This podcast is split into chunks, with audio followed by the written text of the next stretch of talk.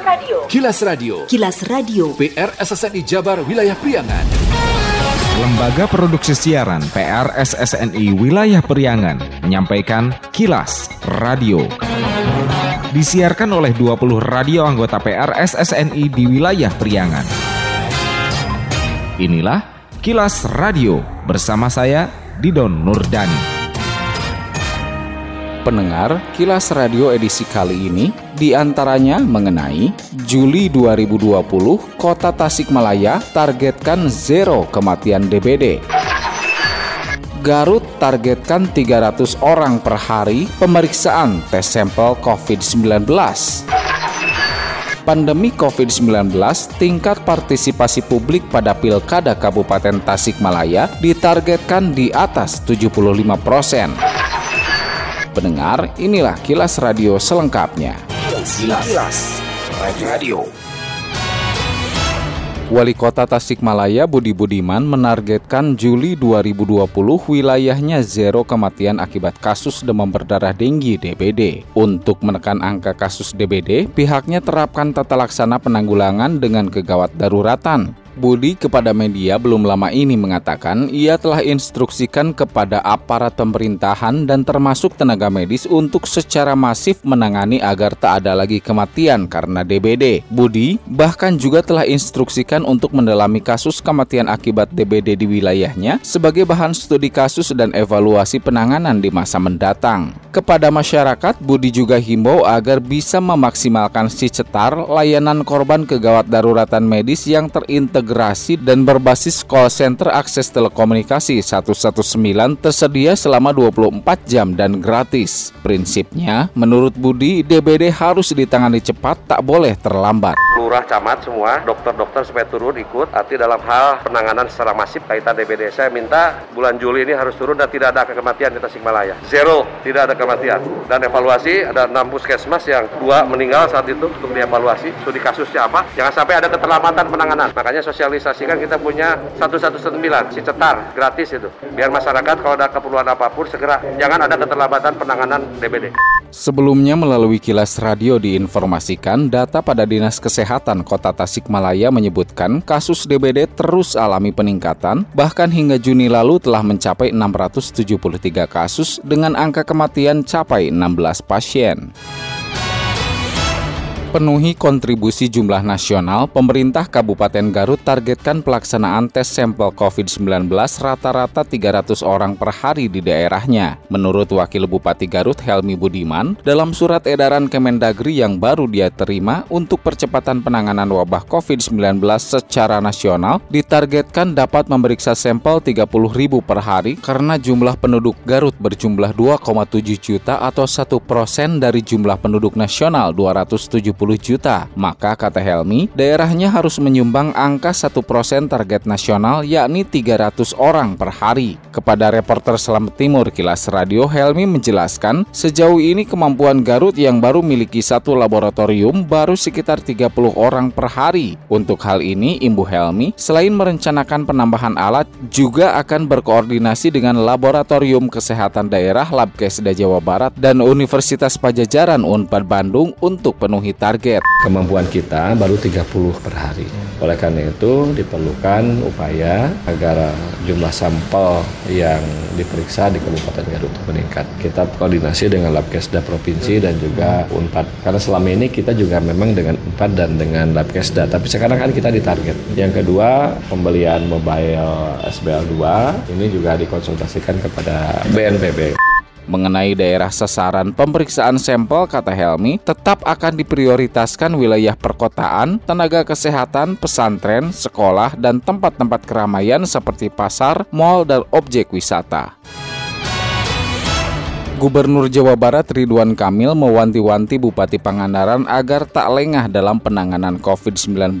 Kepada media, Gubernur saat touring bakti sosial dalam rangka Hari Bayangkara ke-74 di Pangandaran Minggu 5 Juli mengatakan, sektor pariwisata yang kembali dibuka tentu masih sangat rentan dengan penularan COVID-19 yang dibawa wisatawan atau warga yang pergi ke daerah lain yang jadi epicentrum. Karenanya, Gubernur berpesan kepada Bupati JJ Wiradinata untuk tetap tingkatkan komunikasi yang baik pada warganya terkait pencegahan dalam memutus mata rantai persebaran COVID-19 karena Pangandaran ini adalah destinasi pariwisata, pastilah ancaman terbesar datang dari pendatang-pendatang atau warga Pangandaran yang perjalanan ke daerah epicentrum. Karena itu, saya titipkan ke Pak Bupati, selama ini sudah sangat baik untuk terus meningkatkan komunikasi kepada warganya terkait potensi seperti diinformasikan sebelumnya, Ridwan Kamil dan jajaran Forum Komunikasi Pimpinan Daerah Forkopimda lakukan touring bakti sosial dalam rangka Hari Bayangkara ke-74 di empat daerah Kabupaten Tasikmalaya, Ciamis, Pangandaran, dan Kota Banjar. Rombongan touring bersepeda motor itu didampingi langsung gubernur sekaligus tim GTPP COVID-19 Jawa Barat dengan menyalurkan ribuan bantuan paket sembako. Rombongan bermotor Forkopimda terdiri dari gubernur dan wakil gubernur Uurus Hanul Ulum, Kapolda Jabar Irjen Pol Rudi Sufahriadi, dan Pangdam 3 Siliwangi Mayor Jenderal TNI Nugroho Budi Wiryanto itu selain menjadikan touring sebagai penyaluran bantuan juga menjadi ajang monitoring yang dilakukan TGTPP Jabar. Kilas Radio. Kilas Radio. Kilas Radio. PR SSNI Jabar Wilayah Priangan. Ketua Komisi Pemilihan Umum KPU Kabupaten Tasikmalaya Zamzam Zamaludin menyatakan pada Pilkada Desember mendatang pihaknya berharap tingkat partisipasi publik bisa di atas 75 persen sesuai yang ditargetkan KPU RI sebesar 77,5 persen. Zamzam kepada Kilas Radio usai launching Pilkada serentak di Gedung Islamic Center Selasa 7 Juli mengakui pelaksanaan Pilkada sangat berat saat pandemi COVID-19. Selain target pada partisipasi pemilih, juga terbatasnya anggaran selain pembatasan kegiatan yang sifatnya mengumpulkan massa. Namun, Zamzam optimis pihaknya bisa jalankan penahapan pilkada untuk partisipasi pemilih dengan sosialisasi yang digencarkan, di antaranya melalui media tantangan terbaru ya dalam penyelenggaraan pilkada terkait dengan anggaran dan juga ada banyaknya pembatasan-pembatasan kegiatan-kegiatan yang sifatnya mengumpulkan massa. Kami menggunakan berbagai macam strategi, terutama untuk bisa informasi terkait dengan aturan, dengan tahapan-tahapan pilkada ini sampai kepada seluruh masyarakat. Sampai saat ini memang sudah mencoba berbagai macam media yang sosialisasi ini, bagaimana agar masyarakat ini tahu gitu sehingga dengan semakin meningkatnya pengetahuan masyarakat tentang pentingnya pilkada, diharapkan masyarakat masyarakat nantinya tetap berpartisipasi untuk datang ke TPS.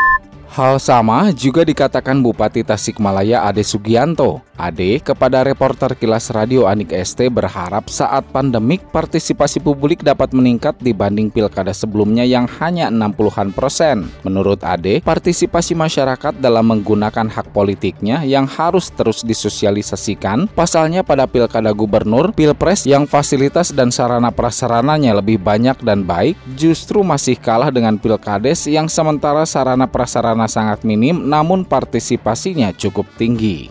Pilkada, Pilgub, Pilpres yang notabene didukung oleh fasilitas lebih baik, TPS lebih banyak, petugas lebih banyak, tapi selalu kalah loh dengan Pilkades. Tetapi ternyata antusiasmenya lebih tinggi. Nah sehingga saya kira masalah partisipasi pemilih, kalau saya tidak melihat masalah pandemi, saya melihat kepada bagaimana kita melakukan edukasi kepada masyarakat bahwa Pilkada ini penting.